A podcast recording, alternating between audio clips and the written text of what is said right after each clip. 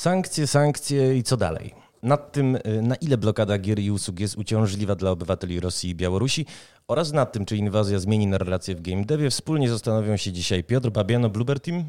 Cześć, witam. Y, Konstanty Kalicki, Think Tank. Cześć. I Konrad Adamczewski, 11-Bit Studios. Witam wszystkich. Zacznijmy od Konstantego. Y, wczoraj w nocy liczba odprawionych na polskich przejściach granicznych y, przekroczyła 1,7 miliona ludzi. Y, Konstanty, ty, tak mi odpowiadają twoje social media, byłeś wczoraj na przejściu w Chrubieszowie. Jak wygląda sytuacja właściwie? Mm, Chrubieszów, w Chrubieszowie nie ma przejścia, to w Chrubieszowie jest punkt, do którego są przewożeni z przejść uchodźcy i, mm, i tam są, tam mogą spędzić dwie noce, jest, jest trochę takich punktów. Mogą spędzić dwie noce, tam mogą zjeść, są zaspokajane ich podstawowe potrzeby, zaplanować dalszą drogę i stamtąd są, no stamtąd ruszają dalej. I sytuacja wygląda tam, wygląda tam lepiej niż wyglądała dwa tygodnie temu, ponieważ już bardzo ładnie się to zaczęło organizować oddolnie.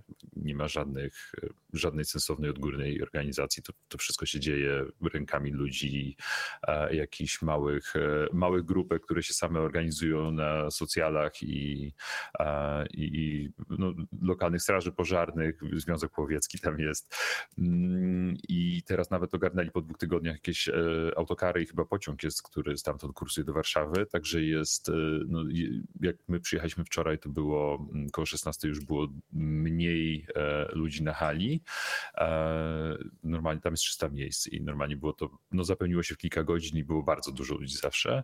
No, natomiast nadal są tam ci, ci sami ekstremalnie niewyspani, niewyspani wolontariusze, których widzimy cały czas i, i już nie ogarniają i chodzą. Znaczy, ogarniają fantastycznie, ale nie ogarniają w tym sensie, że są naprawdę przemęczeni i, no są problemy z komunikacją. My bardzo szybko dostaliśmy, e, dostaliśmy ludzi do wiezienia do Warszawy, którzy dalej chcieli e, podróżować do, e, do Pragi, więc nadal są potrzebni kierowcy, ale naprawdę potrzebni są, naprawdę potrzebni są wolontariusze i ludzie, którzy by to ogarniali, siadali, tłumacze, ludzie, którzy siadaliby z, z uchodźcami i i no, jakby każdym zajęli się z osobna, przekazali mu informacje, wytłumaczyli, co może robić. Jest tam bardzo dużo przerażonych ludzi, dla których nie ma stworzonego żadnego, e, żadnego systemu, jakby tak, nikim niczego nie mówi, że jest bardzo mało tłumaczy, wolontariusze też już no, nie wyrabiają i, i ci ludzie naprawdę, naprawdę nie wiedzą rzeczy i boją się też zapytać, więc, e, więc po prostu potrzeba, cały czas potrzeba bardzo dużo ludzi i przydałaby się, przydałyby się jakieś takie struktury, e, nie wiem, typu obrona cywilna, ktoś, kto by się tym zajmował, ale nie ma czegoś takiego. Oczywiście zachęcamy naszych słuchaczy do y, zaangażowania w rozmaite formy pomocy oddolnej. Ja tylko skoryguję, że rzeczywiście y, jest y, przejście graniczne Chrubieszów Włodzimierz Wołyński, natomiast w Chrubieszowie mieści się jako konstanty rzekł również ośrodek. Konrad. To nie, to ja byłem w ośrodku. Dobrze, dobrze. Tutaj w takim razie już wiemy, o czym mówimy. Konrad, trochę z innej beczki, bo nie da się ukryć, że zanim ta fala pomocy od polskiego game devu wezbrała, no to w Forporcie stanęliście wy. I już 24 lutego, y, kiedy w Kijowie huczały syreny alarmowe, kiedy pierwsze bomby spadały na, y, na miasta ukraińskie i wsie, y, wystartowaliście z, ze zbiórką, która zainspirowała również inne zespoły. Jakim cudem właściwie wam się udało z tą inicjatywą tak szybko wystartować? Co tutaj nie ma jakoś specjalnej tajemnicy, bo to Recepta jest krótka. My jesteśmy firmą, która jeszcze na szczęście nie potrzebuje miesiąca rozmów na najwyższym szczeblu, żeby podejmować takie decyzje, więc komunikat o tym wewnętrzny dla ludzi w firmie pojawił się około 14 godziny, kiedy Przemek, e, nasz prezes, napisał o, o takim pomyśle. E, potem te kilka następnych godzin zajęło nam przygotowanie komunikatu w odpowiednim tonie, takim jak chcieliśmy, żeby był dosyć krótki i taki e, konkretny, ale zajmujący takie otwarte, znaczy otwarte, y, twarde stanowisko, nie tak jak na przykład UEFA wcześniej w ciągu dnia, która nazwała y, to konfliktem, czy jakoś inaczej. E, I to po prostu wieczorem go wypuściliśmy, dlatego jakby reasumując tak, decyzja szybka, dlatego że jesteśmy firmą, w której takie decyzje zapadają szybko i my jako twórcy takiej gry jak This War of Mine czuliśmy potrzebę szczególną, żeby wyjść przed szereg, bo jakby propagujemy ten antywojenny przekaz i i to zapadło szybko i, i było to zdecydowane działanie. No nie da się ukryć, że w słowach nie przebieraliście. Akcję promował, promował hashtag Fuck the War. E, przypomnę, udało się zebrać ponad 3,7 miliona złotych. Zainspirowaliście no chyba można to powiedzieć, kilkadziesiąt polskich zespołów i nie tylko polskich do podobnych zbiórek. E, natomiast tak jak wy byliście rzeczywiście na pierwszej, może nie powinienem używać takiego sformułowania, linii frontu, jeżeli chodzi o zbiórki, tak, Bluebird Team e, ekspresowo zareagował na odezwę Michaiły Fedorowa, to jest e, ukraiński wicepremier i minister do spraw transformacji cyfrowej, który zaapelował do Sony, Microsoftu, Steama, Epic Games i innych cyfrowych gigantów o wyłączenie na wschodzie usług i zamknięcie y, biur. Piotrze, powiedz mi, czy wyście się nie bali, ogłaszając, że gry Bluebird Team nie będą dostępne na w Rosji i w Białorusi? Y, nie baliście że, się, że zostaniecie na tym placu boju samotni? Słuchaj, no, jeżeli chodzi o kwestię tego, czy się boimy, czy się nie boimy takich decyzji, to oczywiście, że się boimy, no bo nie ma co ukrywać, że to jest dosyć duży rynek. No poza tym PR-owo nie jest to najłatwiejsza decyzja, ale tutaj nie ma co w jakikolwiek sposób się zastanawiać. To świetnie było wcześniej powiedziane a propos UEFA, FIFA i innych organizacji, które mówią o konflikcie, a tam umierają ludzie tam giną dzieci, tam giną cywile tu się nie ma nad czym zastanawiać. To po prostu trzeba od, od razu działać i pokazywać innym, że mm, no, trzeba podejmować kroki, które są stanowcze, które być może godzą w dobro jednostki, która wcale nie jest w to zaangażowana, bo pamiętajmy, że to nie jest wojna Rosji, tylko to jest wojna Putina i to jest wojna elit, które są wokół niego stłoczone. Natomiast prawda jest taka, że jeżeli my robimy gry, które są sprzedawane na tamtym terenie, no to w pewien sposób oddajemy podatki, które tam też są odprowadzane i finansujemy tą wojnę.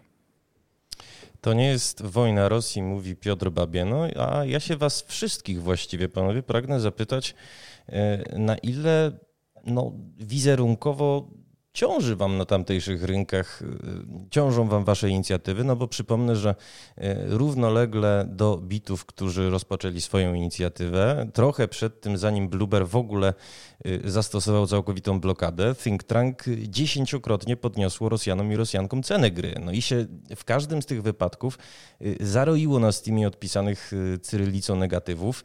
Oskarżają was Rosjanie innymi o bycie nadmiernie politycznymi, apelują o poznanie sytuacji również z drugiej strony. Czy nie obawiacie się, że wy ten rynek stracicie po prostu na długo?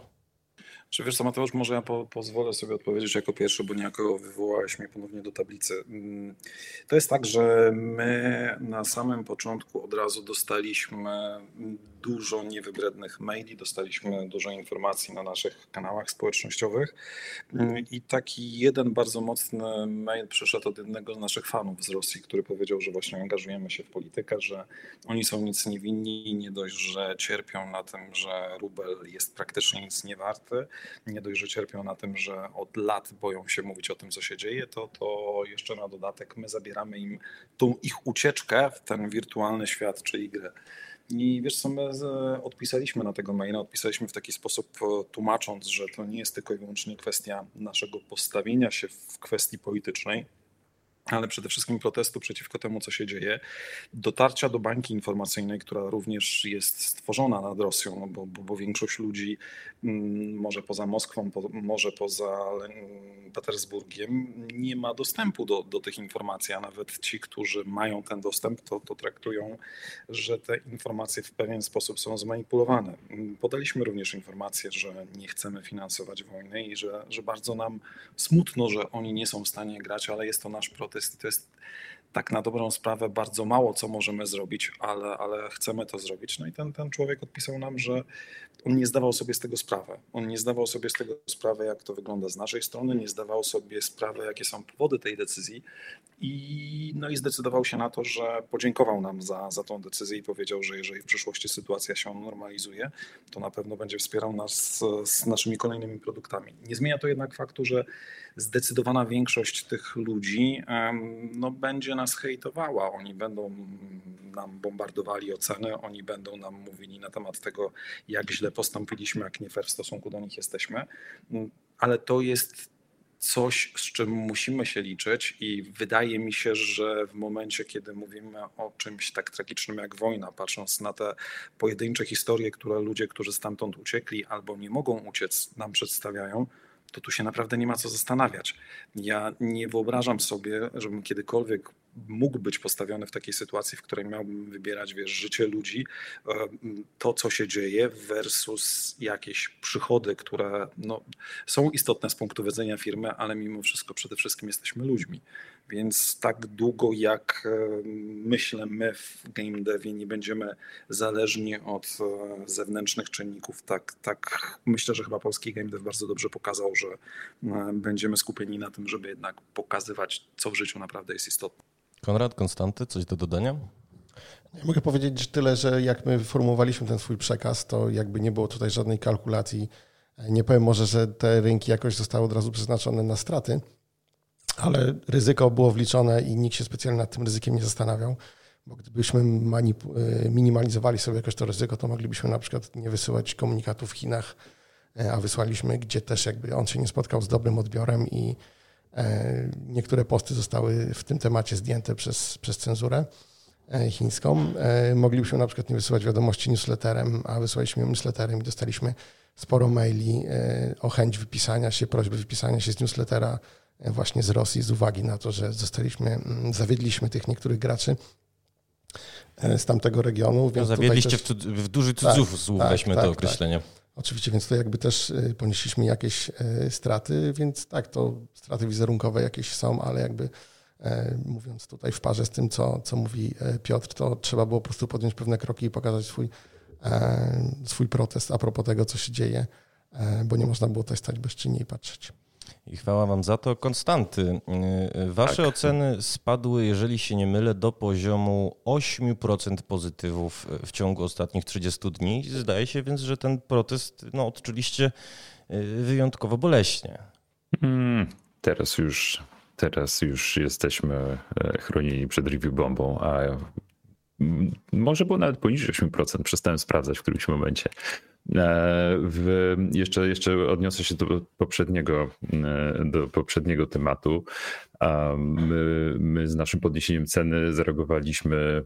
Plan był taki, żeby ściągnąć uwagę rosyjskich graczy na nasz post. Taki dosyć, e, nie wiem, mieliśmy podejście w emocjach, bo akurat wróciliśmy z granicy i, i, i chcieliśmy pokazać Rosjanom, jak wygląda naprawdę sytuacja. Mm, dostaliśmy też bardzo dużo niewybrednych wiadomości, dzięki którym wiemy, że sporo Rosjan wie, jak wygląda sytuacja i jest ok. I też mieliśmy, też mieliśmy dużo, dużo e, kontaktu z fanami, którzy, których jakby znamy i od wielu lat z nimi rozmawialiśmy i jesteśmy na to internetowe ty po nickname'ach e, i też byli rozczarowani tym, że zawieramy tę rozrywkę.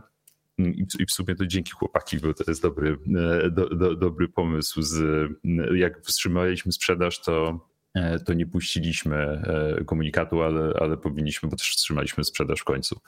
E, ale, ale powinniśmy to zrobić i też pewnie wyjaśnić. My się trochę zamknęliśmy, schowaliśmy do skorupki po tej akcji, bo no, ja jestem naszym community managerem i to było dosyć, dosyć przytłaczające. Zwłaszcza starałem się rozmawiać z wszystkimi, którzy do nas pisali i tak no, głównie mm, reviewsy, reviewsy, no byliśmy też gotowi na to, tak jakby pomimo tego, że, że, że postanowiliśmy zadziałać w, pod wpływem tego, co zobaczyliśmy na granicy, to, no to zadaliśmy sobie pytanie, co się wydarzy, jak nas review bombują, bo nas review bombują na pewno, no i też uznaliśmy, że po prostu musimy to, to trzeba zacisnąć zęby i to zrobić, bo inaczej nie będziemy w stanie spojrzeć w lustro e, za tydzień, dwa rano, więc, więc tak, no. W tej chwili, w tej chwili te reviews się nie liczą do, e, do z, całkowitej oceny. No i zobaczymy, jak będzie się ta sytuacja dalej rozwijała. U nas też trochę wpadło, wpadło negatywów z Chin, ale, ale zdecydowanie była to mniejszość. Większość to, e, większość to Rosjanie. A skąd te negatywy z Chin, panowie? Ponieważ e, rozmawiałem nie tak dawno temu z Damianem Jaśkowskim, który zresztą w Eleven Beat Studios również pomaga przy promocji na tamtejszym rynku. I on twierdził, że to jest no, zdecydowana większość Chińczyków i Chinek. To, to są właśnie ludzie, którzy podobny, podobną narrację snują co kremlowska propaganda? Czy rzeczywiście to jest reguła, że w państwie środka patrzy się podobnie na tę inwazję? Trudno powiedzieć, to znaczy nie wiem jak chłopaki, ale e, nie, nie jestem ekspertem e, od tego, jak, jak jest prowadzona chińska narracja w tym temacie. To znaczy wydaje mi się, że tak, bo generalnie Chinom to powinno być na rękę. Mm, w sensie mają podobną sytuację geopolityczną z Tajwanem w tej chwili. Czy wiecie, mi się wydaje, że to nie jest tylko i wyłącznie sytuacja geopolityczna z Tajwanem, tylko powiedziałbym, że... Y, Piotrze, przepraszam, że ci wejdę w słowo. Gdybyś troszeczkę bliżej y, przystanął Jasne. względem mikrofonu, bo twój głos jest ważny, chciałbym też, żeby był słyszalny. Jasne. Słuchajcie, wiecie co, wydaje mi się, że to nie jest tylko i wyłącznie kwestia mm, tego, w jaki sposób oni rywalizują z Tajwanem, natomiast moim zdaniem to jest trochę wojna Stanów Zjednoczonych z Chinami. No bo nie ma co ukrywać, że w tej chwili trwa walka o to, kto będzie tym przywódcą całego świata. I Stany Zjednoczone powoli, ale, ale jednak e, w okresie ciągłym tracą tą, tą globalną palmę pierwszeństwa, a Chiny wyrastają na nową potęgę. No i nie ma co ukrywać, że te walki zazwyczaj pomiędzy tymi głównymi rywalami odbywają się nie na ich boiskach, tylko na boiskach e, mniejszych chłopców. I, i tutaj ten konflikt e, Rosja-Ukraina jest konflikt wojna. Jest e, całkowicie na rękę trochę podejrzewam, że i jednym, i drugim. Natomiast mm, pełna zgoda, że Chiny będą taką narrację utrzymywały tak długo, jak okaże się to dla nich korzystne. I to niestety jest straszne. Natomiast muszę powiedzieć, że to dotyczy jakby przekazu takiego centralnego. Natomiast my z racji tego, że mamy partnera, który jest w Chinach, znamy trochę firm chińskich, z którymi też rozmawialiśmy w ostatnim okresie czasu, jesteśmy wręcz bombardowani prośbami o to, aby pomagać, jeżeli jesteśmy w stanie, a oni z wielką chęcią się dołożą, jeżeli będą mogli. A zresztą powiem, że jednym z takich naj, naj, najfajniejszych elementów tej ludzkiej solidarności w ostatnim czasie to była taka akcja, w której jedna z Rosjanek, która pracuje dla jednej bardzo dużej firmy, poprosiła mnie o pomoc jej zaprzyjaźnionym Ukraińcom, więc ponawiam, to dla mnie nie jest to do końca wojna Rosji. Oczywiście ma rosyjskie barwy, natomiast to jest wojna no, państwa agencyjnego, którym, którym Rosja się stała jakiś czas temu. Ja, do... ja, szybko się wetnę i dołączę się do tego. To znaczy, nie, nas bardzo boli serce, że że jakby wstrzymanie sprzedaży i no to, to trafia w zwykłych graczy, bo umówmy się, że Putin nie zakończy wojny, dlatego że nie zagra sobie hack sprzed pięciu lat. I to jest e, no, i to jest strasznie, to jest dosyć straszne, ale to nie jest wojna Rosjan. I nawet e, zresztą to, że dostaliśmy, jak się zajrzy na nasze community, widać te, te których moderacja nie skasowała komentarze i to które popierają wojnę albo próbują wykręcać kota ogonem, żeby ją usprawiedliwić, to trzeba pamiętać przy tym, że teraz siedzi do więzienia za, e, za mówienie w Rosji o wojnie, więc, e, a już na pewno za jej niepopieranie, więc mamy też e, skrzywione, skrzywioną perspektywę trochę na to, bo widzimy tylko tych ludzi, którzy piszą, którzy mogą pisać, bo się nie boją tego i piszą, że wojna jest spoko, albo w ogóle jej nie ma i Ukraińcy udają, ale tam jest bardzo dużo Rosjan, którzy jej nie popierają. I te ograniczenia sprzedaży trafiają w nich. Y, ja tylko dopowiem dla porządku takiego geopolitycznego, że w dniu, w którym rozmawiamy, w Rzymie spotykają się doradca do spraw y, bezpieczeństwa narodowego USA Jake Sullivan ze swoim y, chińskim odpowiednikiem. No i amerykańskie media podniosły wczoraj, że Moskwa liczy na y, dostawy z Chin y, no, jakiegoś uzbrojenia, jakiejś amunicji. Tutaj szczegółów nie znamy. Natomiast wracając trochę do meritum.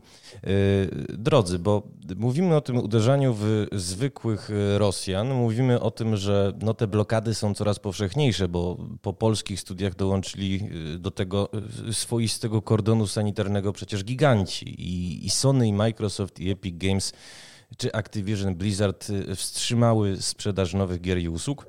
Zastanawiam mnie natomiast, y, y, czy to jest już na tym etapie odruch serca, czy jakaś taka biznesowo-wizerunkowa konieczność? No bo nie da się ukryć, że nie da się już w Rosji zapłacić Mastercardem, nie da się wizą, nie da PayPalem, a jeżeli jakieś, jakaś firma duża mm, o zasięgu globalnym nie dołącza do tego bojkotu, myślę tutaj o Decathlonie czy, czy Coca-Coli do niedawna, no to staje się obiektem infamii w internecie.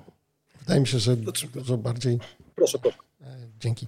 Wydaje mi się, że dużo bardziej bolesne dla zwykłych Rosjan będą właśnie te blokady produktów, które mogą nabyć w Decathlonie, e, czy Coca-Coli, czy niemożliwość kupienia nowego iPhone'a w sklepie albo pójścia na kanapkę do McDonalda i to ich jak najbardziej zaboli. A jeżeli chodzi o sprzedaż dóbr cyfrowych, jakimi są w większości gry, bo wiadomo, że tam pewnie raczej sprzedają się w większości e, Steamowe i cyfrowe kopie, to wydaje mi się, że tam blokada jest e, jakąś taką formą kary, ale nie taką strasznie dotkliwą, bo jednak dopóki przynajmniej tam dostanie jakiś taki normalny internet w tej Rosji, to wydaje mi się, że będzie można sobie korzystać z VPN-ów i, i te gry kupować. E, trudno też mówić, że zostanie na tamtym rynku to jest jakiś biznes, e, skok na biznes i zarobki, no bo te zarobki tam nie będą za bardzo wysokie, biorąc pod uwagę kurs waluty i niemożliwość płacenia. A my, bo my jako formalnie nie zablokowaliśmy sprzedaży jako Eleven Studios w Rosji ani na Białorusi, e, przynajmniej na tą chwilę to jakby... Wy Białorusi. W Białorusi, Musimy tak. walczyć z tymi nawykami tak, językowymi, tak, sam tak. się... Mhm. Ja wiem, ja widzę, że to media jakby stosują od początku wojny i niektórzy się już zastosowali, niektórzy się nie stosują. Ja się jeszcze nie przestawiłem w pełni. E, wracając do tematu, tak, to jeszcze taka decyzja przynajmniej na tę chwilę nie zapadła. E, z drugiej strony, jak sobie tak myślę o naszych grach, to, to myślę, że to jest może taki moment, że e, ci niektórzy Rosjanie powinni sobie w takiego This War of Mine zagrać, albo na przykład zagrać we Frostpunka, który mówi o systemie totalitarnym i może na przykład granie w taką grę troszkę by otworzyło im oczy na niektóre aspekty tego, co się dzieje wokół nich. Y, Piotr Babiano chciał coś dodać, jeżeli się nie mylę?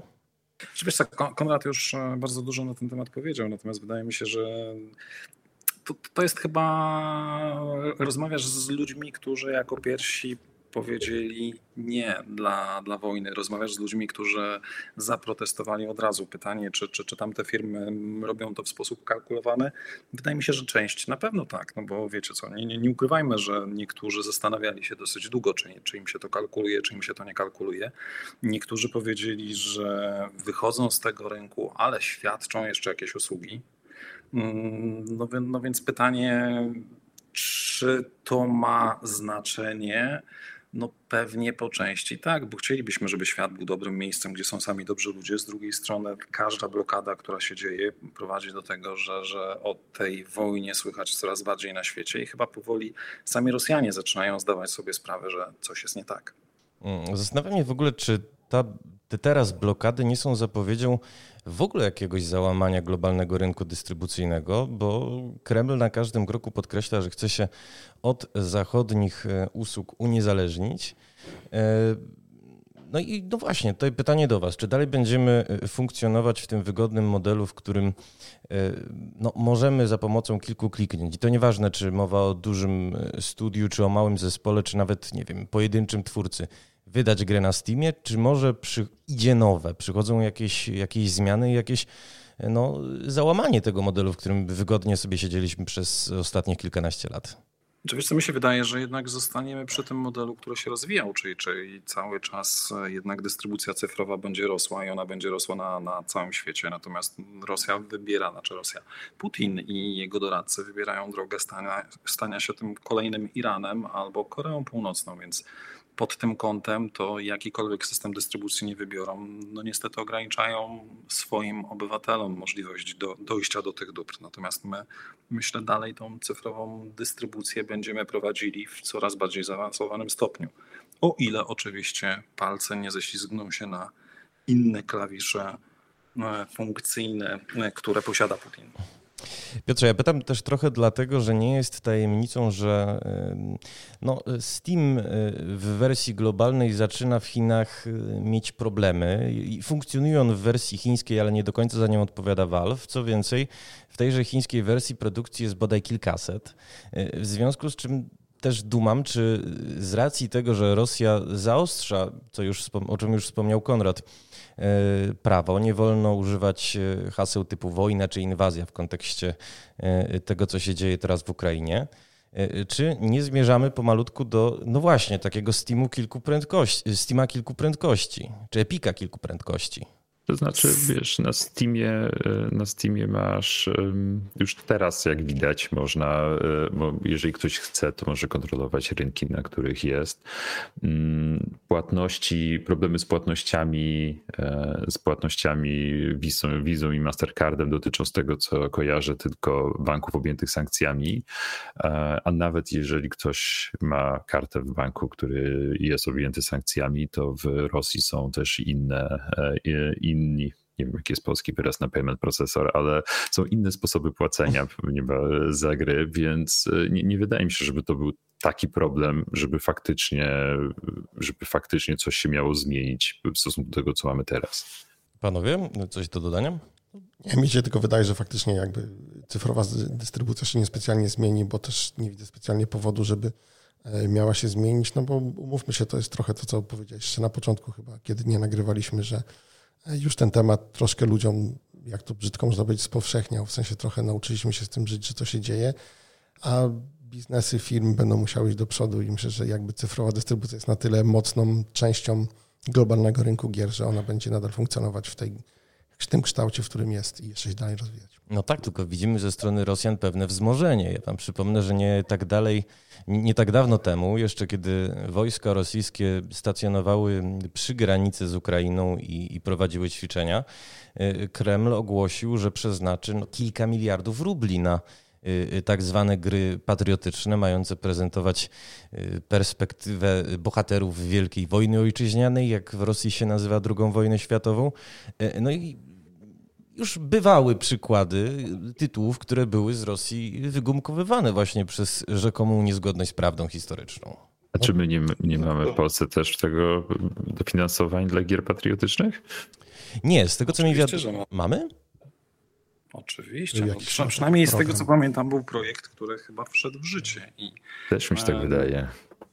Znaczy inaczej, są granty Ministerstwa Kultury i Dziedzictwa Narodowego i rzeczywiście w poprzednim naborze y, wyróżniano różne tytuły turbosłowiańskie, patriotyczne z polskimi superbohaterami, ale nie przypominam sobie, żeby była oficjalna akcja, y, w ramach której by oferowano, nie wiem, pieniądze na prototypy gier patriotycznych.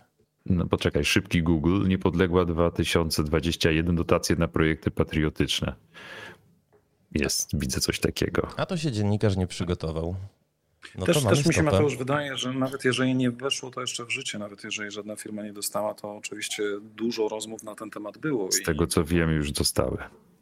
No to, no to widzisz, Konstanty, to, to, to jesteśmy w tym miejscu. Natomiast myślę, że wiesz, e, mówiąc o tej dystrybucji cyfrowej, mówiąc o tym, gdzie zmierzamy, to może niedługo będzie też tak, że nie tylko Rosja będzie miała bana na jakieś gry, ale być może kolejne państwa, w których system totalitarny jest coraz bardziej zauważalny, żeby powiedzieć o dwóch krajach z Unii Europejskiej, prawda? Nie będziemy wskazywać paluszkiem. E, nie, nie, nie. Postaramy się nie. Może autorytarny, nie totalitarny zresztą. No dobrze, dobrze. To w takim razie przechodzimy dalej, bo tutaj można łatwo na e, minę nadepnąć. E, drodzy, zastanawiam mnie jeszcze w kontekście tego, co się teraz dzieje na Ukrainie, czy aby wojna się nie staje trochę wygodną wymówką. To znaczy, mam takie dwie historie zebrane w przeciągu ostatniego tygodnia. Mm, otóż w zeszłym tygodniu Cubic Games y, ogłosiło zaprzestanie produkcji Myths and Dungeons. To miał być taki polski klon Heroes of Might and Magic, tworzony zresztą od czterech lat przez studio, stale przesuwany, nawet karty Steamowe jeszcze nie uruchomili, pomimo że w każdym raporcie kwartalnym e, no, twierdzili, że są już już o włos od e, pokazania nam materiałów z tejże produkcji. E, no i gra została e, wstrzymana właśnie ze względu na sytuację w Rosji. Twierdzili twórcy, że no Rosja to jest taki rynek zbytu dla strategii spod znaku Heroes of Might and Magic, że nie ma sensu w ogóle ruszać z, z pełnowymiarową produkcją. A drugą z takich ekip jest Prime Beat Golem, który to znacząco opóźnił premierę Clasha drugiego, też publikując w social mediach bardzo ładne oświadczenie, że to nie jest czas na wydawanie gier czy, czy promocję. Szczerze mówiąc, dla mnie to trochę konstruowanie komunikatu o tym, że gra hack'n'slashowa nie będzie kontynuowana produkcja ze względu na to, że toczy się wojna w Rosji i tam nie będzie, znaczy to wojna w Ukrainie i nie będzie rynku zbytu w Rosji, to jak miał komunikować taki, konstruować taki komunikat, to brzmi jak trochę skakanie na główkę do basenu z niewielką ilością wody. No, Ukraińcy mają takie powiedzenie, dosłownie i można przetłumaczyć, że ktoś y, się ślizga jak ryba na wodzie. To znaczy właśnie jakąś, jakiegoś takiego zadania niemożliwego się podejmuje. I trochę szczerze mówiąc o świadczeniach obu firm tu widzę. I trochę jestem... Y, no mam pewien absmak, bo odnoszę wrażenie, że inwazja na naszych wschodnich sąsiadów no, staje się jakimś wygodnym pretekstem, żeby coś, coś opóźnić, coś przesunąć, a coś skasować. Nie, na pełna zgoda. Znaczy, uważam, że, że podawanie takich informacji, w którym nie mamy ludzi, którzy są na Ukrainie, to, to, to, to jest totalna głupota. Zresztą znam jedno studio, które ma wielu pracowników zatrudnianych na, na Ukrainie i mimo tego, że oni są w tej chwili w Kijowie, nie udało im się wydostać z miasta. Troszkę bliżej mikrofonu, proszę. Mimo tego, że oni siedzą dalej w schronach, mimo tego, że nie udało im się wydostać ze swojego miasta, pracują. Ja mówię, to jest trochę abstrakcyjny przykład, ale pokazuje różnicę w sposobie myślenia. Znaczy, wydaje mi się, że no nie ma żadnego uzasadnienia dla tego, żebyśmy mówili o tym, że nie powinno się wydawać danej gry. No, gdyby to był jakiś temat, w którym gloryfikujemy, nie wiem, armię rosyjską, to być może na tym bym się zastanawiał, ale w każdym innym przypadku to, to chyba nie powinien być excuse. A co to za ekipa z ciekawości? Jeden z dużych e, deweloperów, e, który, który współpracuje z całkiem pokaźną grupą Ukraińców. Nie chciałbym mówić nazwiskami ani firmami, natomiast no, no jest to jeden z większych deweloperów w Polsce. Mm, no dobrze, przesuwamy temat, y, znaczy odsuwamy. Y, panowie drodzy, a jak wielu w ogóle Ukraińców i Ukrainek jest zatrudnionych w waszych studiach i co oni teraz, i one teraz przeżywają? Ja nie znam dokładnej liczby osób z, z tych krajów, które są u nas zatrudnione, bo są u nas zatrudnione osoby z Ukrainy, tak zarówno jak i z Rosji, ale mogę Ci powiedzieć taką ciekawostkę, że zanim wypuściliśmy ten komunikat e, finalny pierwszego dnia wojny, w takim tonie, jak wypuściliśmy, to prezes rozmawiał z każdą z tych osób, jak się czuje z takim komunikatem i z firmą biorącą taką twardą postawę. Więc e, tutaj mieliśmy takie bardzo ludzkie, mocno podejście do wszystkich pracowników i tak, bo ci ludzie, dla nich to jest podwójnie ciężkie teraz tak, bo jedni, e, którzy mają rodziny na Ukrainie, przejmują się tym, co z tymi rodzinami się dzieje. My mamy kilku pracowników, których pojechało załatwiać papiery w tym czasie niefartownym wcześniej, zanim wybuchła wojna E, i już nie wrócili jak na razie do tej pory, z tego co jest moja wiedza, więc taka, że po prostu musieli zostać tam pewnie jakby wcielenie do wojska. Ale mamy też Rosjan, których, dla których jakby ta sytuacja, którzy tutaj, myślę, że to, że mieszkają tutaj jest świadectwem tego, że ich umysły są bardziej otwarte i jakby widzą ten the big picture e, i dla nich też na pewno taka sytuacja nie jest, nie jest łatwa. Y, Konstanty, Piotr? Konstanty, u Ciebie są tacy pracownicy? Mm, nie, w tej chwili nie. Mieliśmy w zespole e, chłopaka z Białorusi, e, z którym nie mamy kontaktu teraz, więc e, nie, nie, wiemy, nie wiemy, co tam u niego, ale, ale w tej chwili nie mamy nikogo z Ukrainy, ani z, z Rosji, ani z Białorusi. My trochę tak jak w, podobnie u chłopaków w bitach mamy zarówno pracowników z Ukrainy, jak i z Rosji i też w momencie, kiedy decydowaliśmy się na ten krok, rozmawialiśmy z jednymi i z drugimi. Natomiast wiecie, to, to tak naprawdę każda jednostka, bo, należy o tym pamiętać, że, że to są ludzie, to, to nie są statystyki i oni przeżywają niesamowite emocje, no bo to czasami jest tak, że są rodzice, którzy nie mogą się wydostać, czasami jest rodzina, która nie może się wydostać, czasami są połówki, ich, które też chciałyby wyjechać do Polski, chciałyby uciec z tego koszmaru i nie są w stanie. I to mówię z koszmaru zarówno po stronie ukraińskiej, jak i po rosyjskiej, bo, bo pamiętajmy o tym, że w tej chwili Rosjanin, który chciałby wylecieć, ma wielkie problemy z wizą, a ci pracownicy, którzy u nas pracują w Polsce, zazwyczaj te wizy mają, ale gdyby wrócili do Rosji, to te wizy utracą.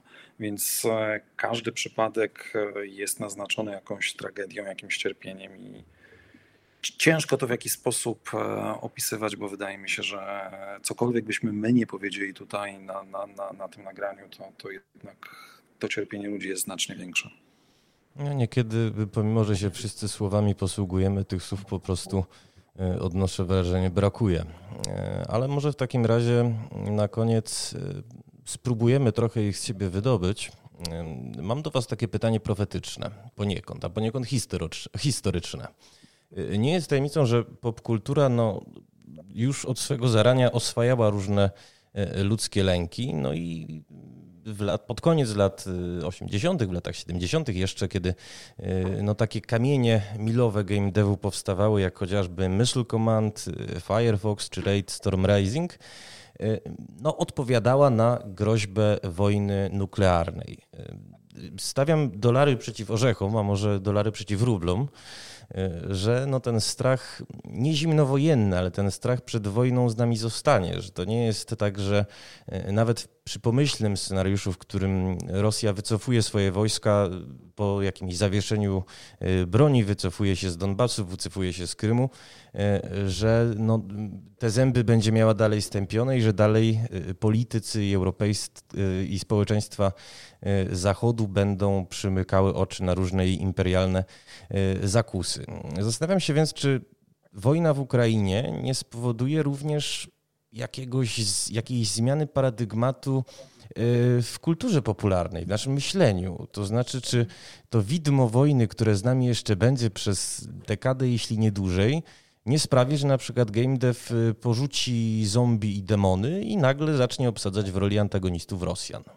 Mateusz, wiesz co, myślę, że to, to jest takie przełożenie jeden do jeden, które najprawdopodobniej nie nastąpi. Znaczy ja, ja tutaj bym chciał jeszcze tylko wrócić do jednej rzeczy, o której mówisz, bo tak Jasne. zazwyczaj jest, że jeżeli my jako ludzie mamy problemy z tym, co się dzieje na świecie, czy to są wojny, czy to jest kryzys ekonomiczny, czy to jest pandemia, którą ostatnio mieliśmy, to zazwyczaj takie gatunki jak thriller, jak horror zyskują ze względu na to, że my potrzebujemy mm, jakby oswoić się z tym strachem, który gdzieś jest wokół nas i musimy zdać sobie z tego sprawę, że jesteśmy w stanie z nim walczyć.